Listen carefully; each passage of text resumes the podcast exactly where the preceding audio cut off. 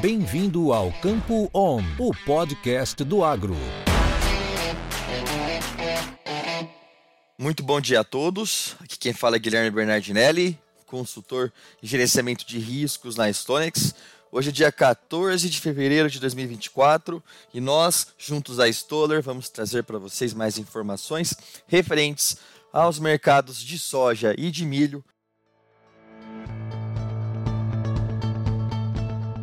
Eu vou começar falando primeiro sobre o progresso de safra do Brasil, evidenciando principalmente a colheita da soja que já começou em praticamente todos os estados produtores.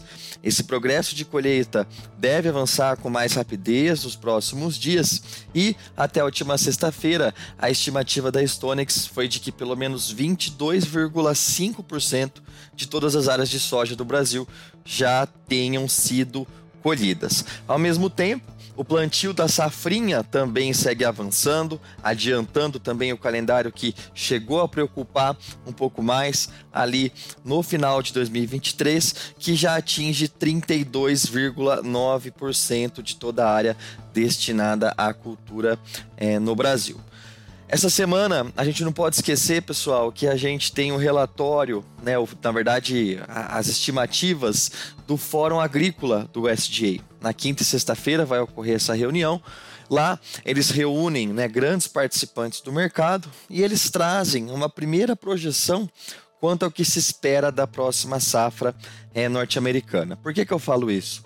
É, nessas últimas semanas a gente já viu Chicago recuar bem é, com a entrada da safra no Brasil, né, o clima acabou melhorando um pouco, agora nesse final de janeiro, agora também no início de, de fevereiro.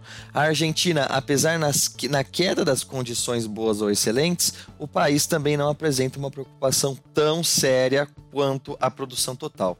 Isso já trouxe um recuo para Chicago nos contratos mais próximos, e se esse relatório do SDA já estivesse analisando uma maior área para soja, e é esse o cenário que a gente tem observado para o próximo ciclo norte-americano, esse pode ser mais um fator é, de baixa. Um ponto que a gente tem que ter, colocar é, em destaque aqui é que ao mesmo tempo que os Estados Unidos é, pode produzir mais, a demanda interna do país também permanece é, muito aquecida, principalmente para fomentar as políticas de biodiesel. Então isso pode compensar também em termos de estoque, mas é a partir desses dados, né, a partir dessa primeira fotografia, que o mercado começa a precificar já a próxima safra. Em termos de milho dos Estados Unidos, então, à medida que a gente espera uma, é, um aumento da área de soja, essa, esse aumento pode ser proveniente também de uma redução da área de milho. Não necessariamente isso é, se reflita numa alta muito significativa, porque eles já recuperaram muitos estoques no último ciclo, então seria um caso de estimar desde já uma produtividade menor também para é, trazer algum efeito mais de valorização para o milho em Chicago.